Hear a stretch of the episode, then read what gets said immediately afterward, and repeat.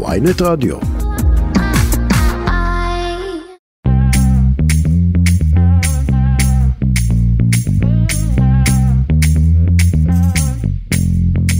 שלום לכם, שבוע טוב, אתם איתנו על כסף חדש, הפודקאסט הכלכלי היומי של ויינט, יום ראשון, 2 ביולי, מה יהיה לנו היום? תכף נשוחח על הקו האדום של הרכבת הקלה בגוש דן, שיתחיל לפעול, כך התבשרנו הבוקר, עד סוף החודש הזה, סוף חודש יולי.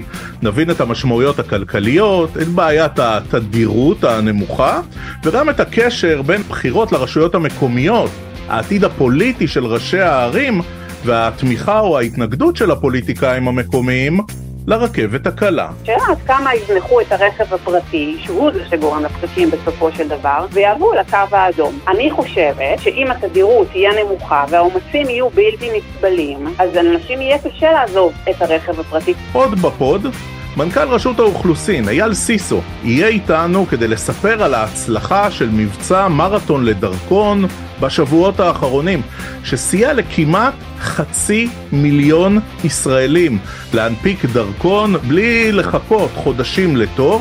הוא יסביר מה עשו במשרד הפנים כדי לוודא שהעומסים האלה לא ייווצרו שוב, וגם כמה עלה למדינה המבצע. פיילוט עלה לנו לא מעט כסף, אני יכול להגיד לך זה מעל 10 מיליון שקלים, אבל יש פה היבט נוסף, המרתון גם הכניס המון כסף למדינת ישראל כי האזרחים משלמים אגרות. לסיום, נדבר על סוף שבוע סוער נוסף בטוויטר. במהלכו אילון מאסק, הבעלים, יצא בעוד צעד מפתיע ולא ממש מובן, הוא החל להגביל את מספר הציוצים שהמשתמשים יוכלו לראות בכל יום. אני רועי קץ, עורכת את הפרק שקד אלת, נדב ברכה, הוא על הביצוע הטכני, כסף חדש, הפוד הכלכלי היומי של ויינט, הנה אנחנו מתחילים.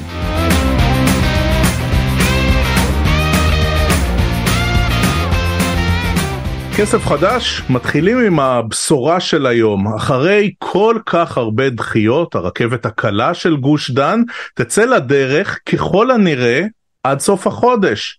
20 שנה אחרי המכרז הראשון ואחרי 2 של דחיות, זה יקרה כנראה ממש בסוף חודש יולי. יחלו הנסיעות בקו האדום של הרכבת הקלה מפתח תקווה עד בת ים, וזה קורה אחרי קבלת אישור ההפעלה מחברות הבדיקה הגרמניות. אנחנו רוצים להעמיק בשמחה בנושא הזה, פותחים איתו את הפרק של היום, אומרים שלום למנכ"לית ארגון 15 דקות, ארגון צרכני תחבורה ציבורית, שלום לרה פארן. שלום. קודם כל, איך בכלל מתייחסים לזה? מה, פותחים בקבוקי שמפניה ומחלקים בונבוניירות? היינו כחולמים. ממש, ממש כחולמים. אנחנו בארגון כבר מחכים עם השמפניות כבר מחודש נובמבר, כן? כל פעם אומרים לנו תכף זה קורה, ואנחנו ממש מחכים לרגע הזה. אז אני ככה לא רוצה לפתוח עין, אבל כרגע באמת מסתמן, זה באמת עומד לקרות, והמשיח הגיע. מקווה שלא יהיו הפתעות. בואי נדבר קצת פרטים יבשים, כן. אבל עבורנו ועבור המאזינים סופר מעניינים. מדובר על רכבת שתצא מפתח תקווה ותגיע עד בת ים, תעבור במרכז תל אביב.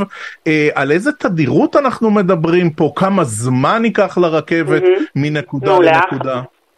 שאלות מעולות, באמת רק אני אגיד שהתוואי של הרכבת גם עובר בבני ברק ורמת גן, באמת זה המסלול הכי עמוס בערך שיש בגוש דן, תנועה של יוממים שנוסעים בתוך גוש דן, קו מאוד מאוד חשוב. לגבי התדירות זו שאלה מצוינת, מכיוון שפה יש באמת איזושהי נקודה מאוד מאוד בעייתית, בהתחלה הובטח על ידי חברת נצה שהתדירות תהיה 1 ל-3 דקות, ועכשיו הם העלו את זה ל1 ל-6 דקות.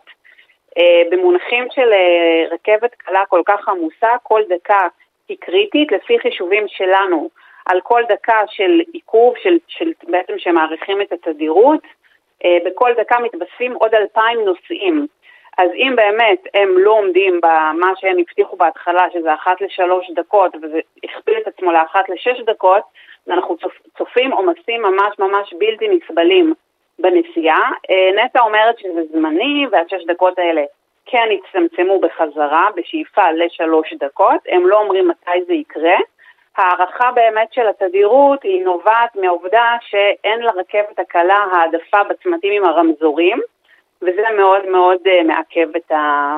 בעצם מאוד מאפשר, לא מאפשר תדירות גבוהה, כפי שהבטיחו, ואנחנו ב-15 דקות מאוד מאוד נלחץ על זה שהתדירות של 3 דקות תהיה כמה שיותר מהר.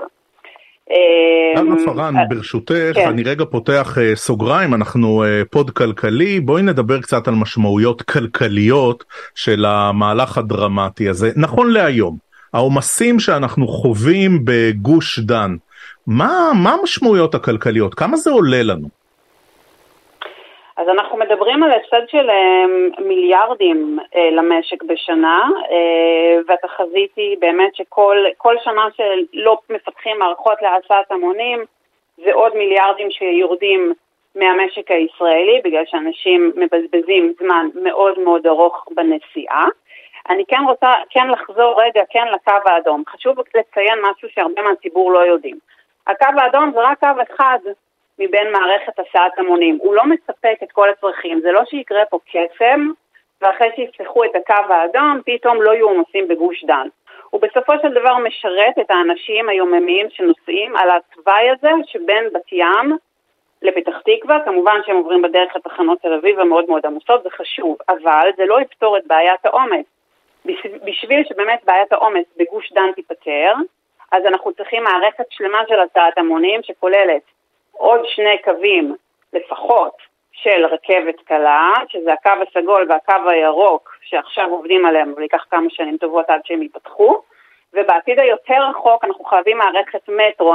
הציבור הרחב לא כל כך מבדיל בין מה זה רכבת קלה למה זה מטרו, בייחוד כי הרכבת הקלה שפותחים עכשיו של הקו האדום היא גם תת-קרקעית, אז זה מאוד מאוד מבלבל, אבל מטרו זו מערכת שמסיעה כמות הרבה יותר גבוהה של אנשים, בזמן הרבה יותר קצר, כי היא תת-קרקעית לגמרי, והיא לא נתקלת בכל החסמים שיש על פני הקרקע, והיום יש עיכובים מאוד מאוד גדולים בחקיקה של חוק המטרו.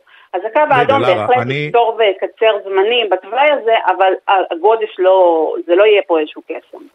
רגע, אבל את יודעת, אנחנו אופטימיסטים שכמותנו, כשאנחנו שומעים בשורה כזאת, את יודעת, אנחנו מדמיינים כל מיני דברים, אז כמו שעשית בתחילת התשובה, תחזירי אותנו רגע לקרקע המציאות העצובה. כשהקו האדום יחל לפעול בתדירות של 6 דקות בינתיים, זה יפחית משהו מהפקקים של גוש דן, של דרך ז'בוטינסקי ברמת גן ובפתח תקווה, זה משהו שנראה בעיניים, יהיו פחות פקקים איפשהו בגוש דן? תראה, קודם כל אני לא, זה כמובן, פקקים זה תלוי כמה אנשים זונחים את הרכב הפרטי ועוברים באמת לתחבורה ציבורית. אני קודם כל יכולה להגיד שהתחזיות לגבי מהירות הנסיעה של הקו האדום, שאנחנו משווים אותה לקו אוטובוס חופף, שהוא קו אחד, אם אתה מכיר במקרה תחבורה ציבורית בגוש דן, אז יש את קו אחד של חברת דן, שהוא עושה את אותו תוואי, של נוסע על אותו תוואי של הרכבת הקלה, והזמנים של הרכבת הקלה יהיו פי 2 יותר מהיר. אני אתן לך כמה דוגמאות, אוקיי? נסיעה מפתח תקווה לעזריאלי, היום באוטובוס, באותו קו אחד, לוקחת בממוצע 50 דקות, ואם הרכבת הקלה היא תיקח רק 25 דקות. אוקיי? אז זה חיסכון שחצי מהזמן. בתוך תל אביב, מארלוזרוב עד ליפו, זה צריך להיות אך ורק 15 דקות בקו האדום, שהיום זה לוקח מינימום 40 דקות, אוקיי? כלומר, זמני הנסיעה בקו האדום, לעומת תחבורה ציבורית, הם מהירים פי 2, וזו תפורה עצומה. השאלה פה באמת, שאתה אומר, האם הגודש ירד, זה שאלה עד כמה יזנחו את הרכב הפרטי, שהוא זה שגורם לפקקים בסופו של דבר, ויעבו לקו האדום. אני חושבת, שאם התדירות תהיה נמוכה והעומסים יהיו בלתי נסבלים, אז אנשים יהיה קשה לעזוב את הרכב הפרטי ולעבור לתחבורה הציבורית, בייחוד אנשים שלא רגילים לעומסים של תחבורה ציבורית, ולכן הנושא הזה של התדירות הוא נושא קריטי מאוד, על מנת שאנשים באמת יזנחו את הרכב הפרטי ויעברו לתחבורה הציבורית. לא, רק כשאנשים יחלו לנסוע בקו האדום, הם בפעם הראשונה יפגשו את הבשורה עליה הם שילמו בכל כך הרבה אי נוחות ובכל כך הרבה כסף. אנחנו תכף נראה גם חסימות באלנבי בתל אביב, יש המון המון פעילות בגוש דן שבאמת מציקה ומטרידה, ולעסקים על תוואי הרכבת גם עלתה בהרבה הרבה מאוד כסף בשנים האחרונות. כשאת מסתכלת 3 שנים קדימה, 5 שנים קדימה, 7 שנים קדימה, שבמונחים של תחבורה ציבורית זה לא הרבה זמן, כן? אלה המונחים האסטרטגיים. את אופטימית? את רואה משהו משמעותי טוב קורה פה?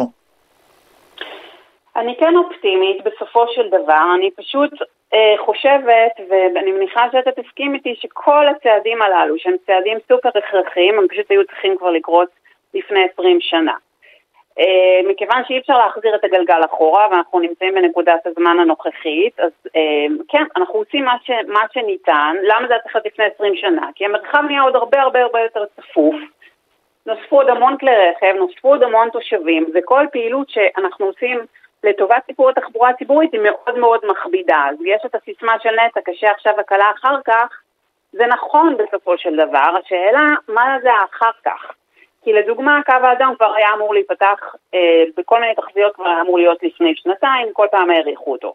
עכשיו, אני אהיה יותר אופטימית אם אני אדע שלפחות הקו הסגול והקו הירוק, הם כן עומדים בלוחות הזמנים, ואני אהיה עוד יותר אופטימית כאשר חוק המטרו יעבור, אבל לצערי אני לא כל כך אופטימית ספציפית בנוגע למטרו, מכיוון שהכוונה של השרה מירי רגב זה לפצל ולהעביר את הניהול של כל פרויקט המטרו זה לחברת נתיבי ישראל, שהיום זה בידיים של חברת נת"ע, אבל הדבר הזה עומד לסרבל עוד יותר ועוד יותר את הבנייה של המטרו.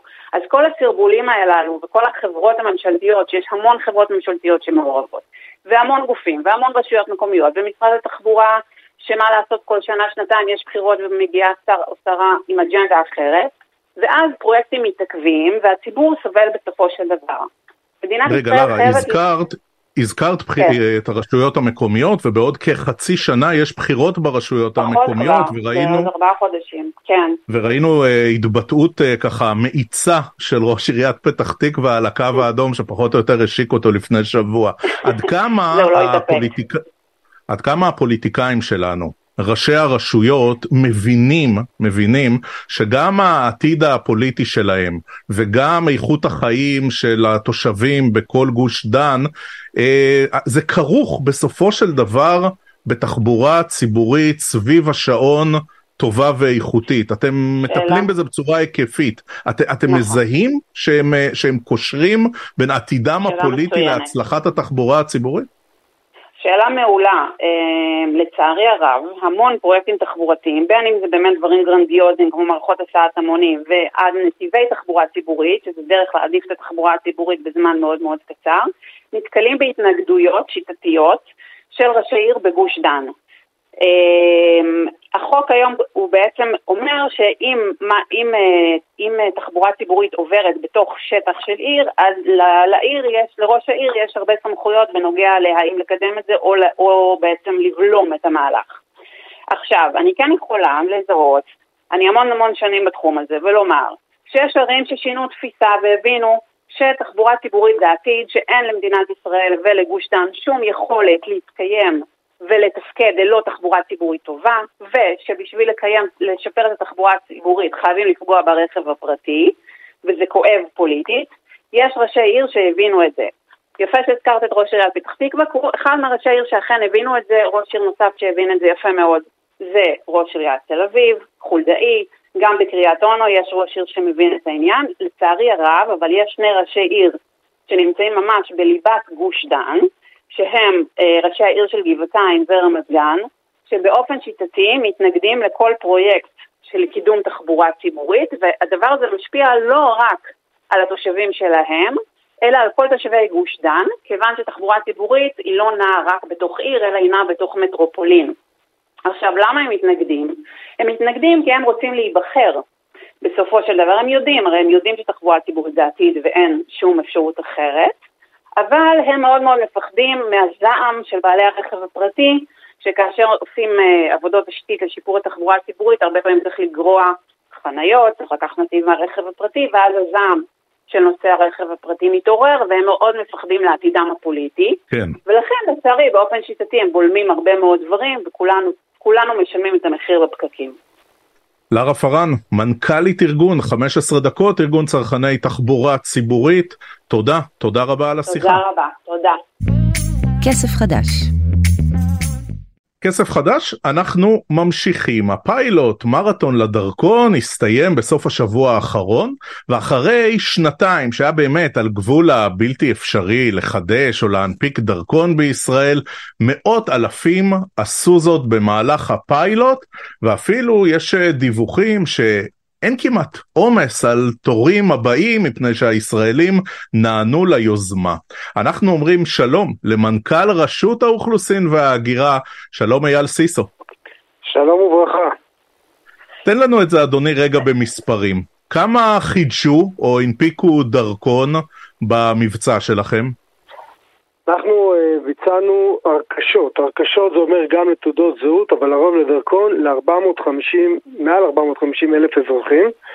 זה הרבה מעבר ליעד שכיוונו אליו, ואנחנו כיוונו לכ-300 אלף, והצלחנו לעשות 450 אלף, ואני מאוד מאוד שמח על כך.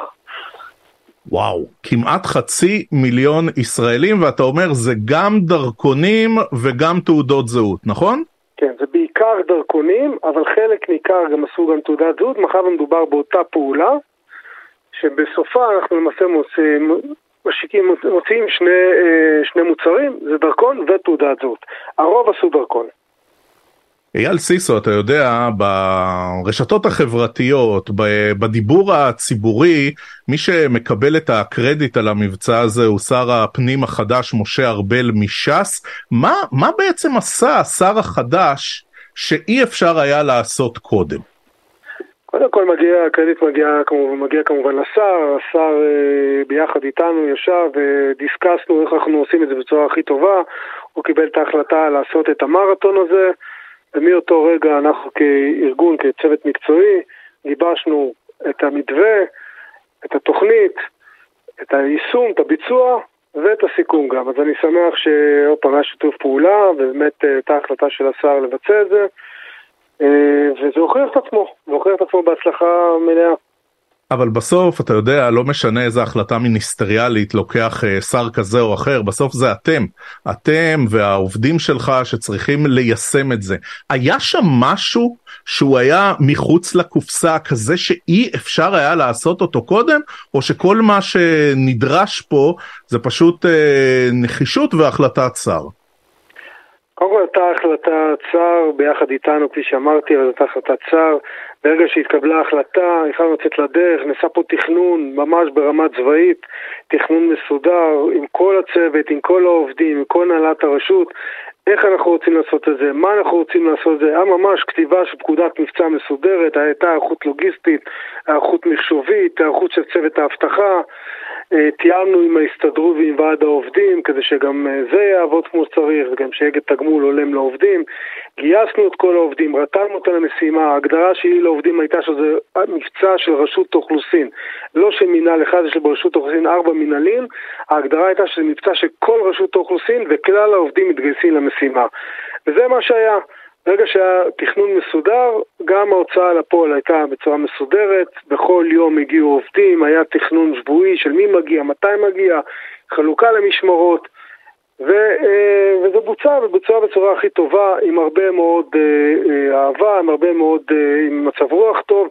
אחד ההישגים הנוספים שהשגנו מעבר להישג המשמעותי והמרכזי, שזה באמת שירות לאזרחים, והנפקת דרכונים לאזרחים שרוצים לצאת בקיץ ובתקופת החגים, גם היה פה חיבור מצוין בין העובדים, חיבור בין המנהלים, שזה דבר שלא היה שכיח בארגון, ואני חייב להגיד לך שסיימנו ביום חמישי את המבצע, בשעה 10:11 בערב, אני קיימתי שיחות וידאו עם כל 4 הלשכות הרלוונטיות, ודיברתי עם העובדים, ופשוט היו עובדים מאושרים, שמחים, ואנחנו שמחים שזה בסוף יצא ווין ווין, גם האזרחים קיבלו את מה שרצו, וגם העובדים קיבלו את מה שרצו, ובסופו של דבר שעובדים ביחד, דרג מיניסטריאלי ודרג מקצועי וכולי, אנחנו רואים שיחד נשיג תוצאה טובה. מה צפוי בהמשך?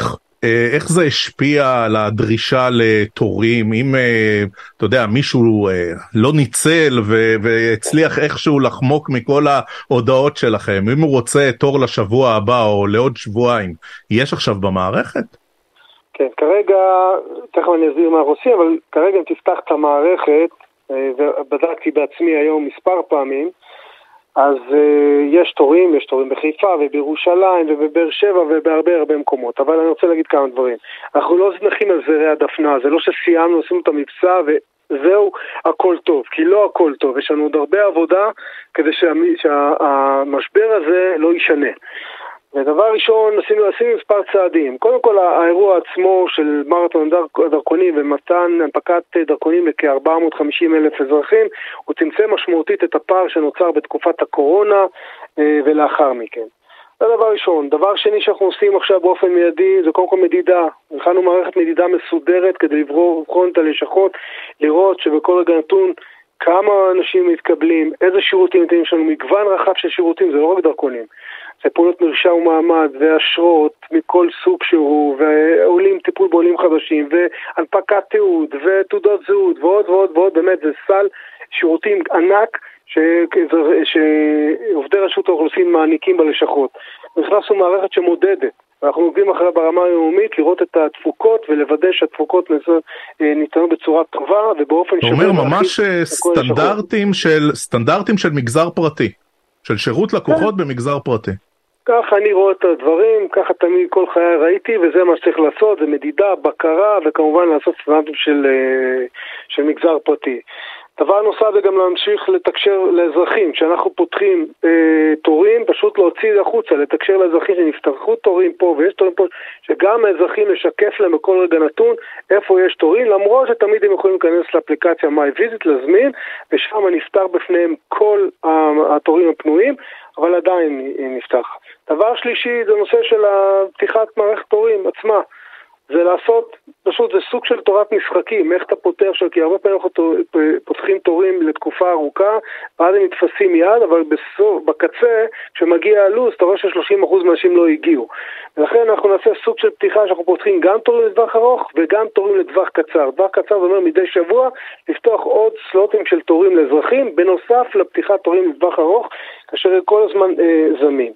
אייל סיסו, אני חייב לשאול אותך, אתה יודע, היו אז המון שמועות ודיבורים על זה שמאחרים וכל מיני גורמים פרטיים, חצי עבריינים, סחרו בתורים, וזה בעצם הכל היה מניפולציה שגם בסוף היה כסף. עד כמה זיהיתם את הדברים האלה ועד כמה אתם יכולים להתחייב שזה לא יקרה שנית? קודם כל אנחנו זיהינו את זה עוד לפני שזה התפרץ ברשתות החברתיות והסיפורים, אנחנו זיהינו את זה וגם מחקנו כ-4,800 תורים ביום שזיהינו את זה. לאחר מכן זה היה לאורך פסח, היה לנו עוד מקרה אחד בפסח, שהוא היה מקרה קל של 30 תורים, ואחרי הפסח עוד פעם זיהינו שיש פריצה ומחקנו כ-5,000 תורים. נכון לרגע זה ההנחיה שלי לצוות המחשוב שלנו, שהם מנטרים על בסיס יומיומי את מערכת התורים ורואים האם יש הזמנות של אדם שזמין מעל 10 תורים. אדם שזמין מעל 10 תורים, הכוונה למחוק לו את התורים ולא לקבל אותו, כי זה לא סביר, גם זה משפחה מרובת ילדים ורוצים להזמין, עדיין המערכת לא מאפשרת לזמן מעל 10 תורים, ואם אנחנו נראה שעושים את זה, אנחנו ננטר ונמחוק את התורים, כדי שהנושא של הבוטים לא ישנה. אם כן, אני חייב להגיד שפה אני אומר את זה בזהירות רבה, מהסיבה הפשוטה שאתם יודעים, גורמי הסייבר התוקפים, אל מול גורמי הסייבר מגנים, אנחנו כל הזמן למעשה זה משחק של חתול ועכבר, מנסים לתקוף ואנחנו צריכים להגן, אנחנו נמשיך לעשות את זה. אייל סיסו, כן. אם ברשותך עוד שני דברים, ברשותך זה כל נושא של דברים נושאים שאנחנו הולכים לעשות עכשיו, כפי שאתם יודעים, אנחנו דיברנו על זה שאנחנו הולכים לפתוח מערכת, למעשה מכונה להרכשה עצמית, יש לנו מכונה כזאת שכבר עובדת בקריות ועובדת טוב, אפילו טוב מאוד, התוצרים מאוד מאוד טובים, אנחנו עד סוף השבוע אנחנו מחברים עוד 3 מכונות בלשכה בתל אביב, ומכינים תוכנית לרכש לרוב הלשכות, לא לכל הלשכות במדינת ישראל, כדי שזה יכפיל את הכוח מעבר לאנשים. בנוסף, אנחנו מתכננים לרכוש מכונה לייצור דרכונים, שהיא מכונה שיודעת לייצב כ-600 דרכונים בשעה, הקמנו צוות כבר בין משרדי שמתחיל לטפל בעתיד, מה יקרה הלאה, כדי למנוע את התקלות, כדי לאפשר שירות טוב יותר לאזרח, זה המטרה לעשות הרכשה מהבית, זה לא משהו שיקרה מחר בבוקר, זה ממש צריך לעבור בחינה ותכנון, אבל התחלנו את זה, כבר התגבש צוות, הצוות ישב כבר בשתי ישיבות, שישיבה אחת הייתה למעשה יום שלם, שבסוף הרצו תוצרים ורעיונות, ואנחנו מקדמים את זה כמה שיותר מהר כדי לשפר את השירות לאזרח. אתה יודע לספר לנו ממש שאלה אחרונה, כמה עלה הפיילוט מרתון לדרכון? הפיילוט עלה לנו לא מעט כסף, אני יכול להגיד לך זה מעל 10 מיליון שקלים, כל האירוע הזה, אבל יש פה היבט נוסף, שתמיד ששורכים להגיד, המרתון גם הכניס המון כסף למדינת ישראל, כי האזרחים משלמים אגרות, ואנחנו מדברים פה על מעל 85 מיליון שקל, הכנסות רק מאגרות, אז גם המרתון עלה לנו מעל 10 מיליון שקלים, שזה כולל לוגיסטיקה, תגמולים לעובדים ועוד ועוד דברים, בסופו של דבר שנסתכל, גם המדינה הרוויחה כסף מהאירוע. אייל סיסו, מנכ"ל רשות האוכלוסין וההגירה, תודה רבה על השיחה. אין בעד מה ותודה לכם, ושיהיה בהצלחה ושירות טוב לאזרחים. כסף חדש.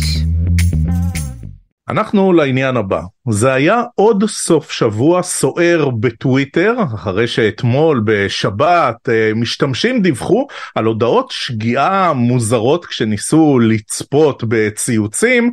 הבעלים אילון מאסק הודיע שהגביל זמנית את מספר הציוצים שאנחנו המשתמשים נוכל לקרוא בכל יום. טוב, אנחנו מנסים להבין מה קורה ברשת החברתית ומה שקורה גם במוחו של אילון מאסק, את זה אנחנו עושים בעזרתו של הפרופסור ניקולס ג'ון. שלום אדוני. שלום שלום. מהמחלקה לתקשורת ועיתונאות באוניברסיטה העברית בירושלים. פרופסור, תנסה להסביר לנו את ההחלטה הזו של אילון מאסק, מפני שאתה יודע, אם יש דבר אחד שאנחנו יודעים על מודל כלכלי ברשת חברתית, זה שרוצים שנשהה כמה שיותר זמן ונבהה כמה שיותר זמן, ואז יהיה אפשר גם להגדיל רווחים. מה עושה פה אילון מאסק? הלוואי שהייתי יודע. יכול להיות ואני מהמר פה, יכול להיות שכשמישהו עם אפס ניסיון בניהול של רשת חברתית רוכש אחת מהרשתות החברתיות הגדולות בעולם ומתחיל לנהל אותה, אולי הוא לא יודע בדיוק מה הוא עושה. אתה כמובן צודק שהדרך שבה רשתות חברתיות מרוויחות כסף זה להראות לנו פרסומות. בשביל זה כמובן אנחנו צריכים להיות שם, העיניים שלנו צריכות להיות על המסך. אז זה באמת החלטה מאוד משונה. ההשערה שלי, אני לא מתכנת, אני לא מהנדס, מה שאני מצליח לזלות מכתבות שאני קורא, זה שיש להם בעיות בניהול של השרתים, של התשתיות שם בטוויטר. עכשיו, פרופסור, זאת לא ההחלטה הראשונה של אילון מאסק שאתה יודע, מעוררת תמיהה. ראינו החלטות שהיו קשורות לוי הכחול ופיטורים ומינוי של מנכ"לית בזמן האחרון. כשאתה מסתכל על רשתות חברתיות בטווח של כבר 2 עשורים, זה משהו שהוא ממש מסכן קיומית את טוויטר? זאת אומרת מישהו יבוא ויחליף את טוויטר, או שבגלל הריכוזיות ובגלל כמות המשתמשים הגדולה אילון מאסק יכול לעשות לא מעט טעויות, אבל המחורים יישארו מחורים? גם זה קשה לדעת. אני חושב שעקרונית אני לא רואה סיבה למה שטוויטר לא תיכשל ותקרוא. אולי גם תשרוד. יש בהחלט אנשים, לא רק אילון מאסק, יש משתמשים משפיענים, סלבס, פוליטיקאים, עם מאות אלפי ומיליונים של עוקבים, לא בקלות הם יוכלו לנייד אותם למקום אחר, וליהנות מהמגע הכמעט ישיר בינם לבין העוקבים שלהם, אבל זה נראה קצת שמאסק עושה את מיצב יכולתו לחבל בשירות שהוא קנה בצפון מ-$40 מיליארד. לא לגמרי ברור. אני חושב שלאילון מאסק יש דעות פוליטיות על העתיד, על הקיום של האנושות בעתיד, ואני חושב שבשבילו חשוב היה שיהיה לו ערוץ תקשורת בשביל לבשר את הבשורה שלו. אבל ושוב, אני לא איש עסקים, אבל האופן הניהול של העסק הזה הוא באמת נראה מוזר. נשמע, אנחנו עוד מחכים ומצפים לאיזה קרב בזירה בין זקרברג לאילון מאסק, האחד מתאמן בג'ו-ג'יצו, השני מאיים שהוא יחטיף לו מכות, ואני רגע רוצה לשאול אותך, פרופסור ג'ון, הסוג הזה של הגחמתיות, של מיליארדרים שהם קצת אקסנטרים, זה מסוג הדברים שאנחנו צריכים לדאוג מהם, או שאתה יודע, הם לא נעשו במקרה אנשים כל כך עשירים, ובטוח יש איזו תוכנית גדולה מאחורה, ויש דברים שאנחנו, היוזרים, המשתמשים, פשוט כנראה לא מבינים. לא. אני לא הייתי מסכים עם הקביעה הזאת, אבל אני כן הייתי לוקח את הסיפור הזה של הקרב בין מאסק וצוקרברג, שכנראה לא יצא לפועל, אבל יש פה לקח. הרי אנחנו מדינות מערביות נתנו לחברות כמו פייסבוק וטוויטר, מטא, הבעלים של פייסבוק ואינסטגרם ווואטסאפ, לצבור כל כך הרבה כוח,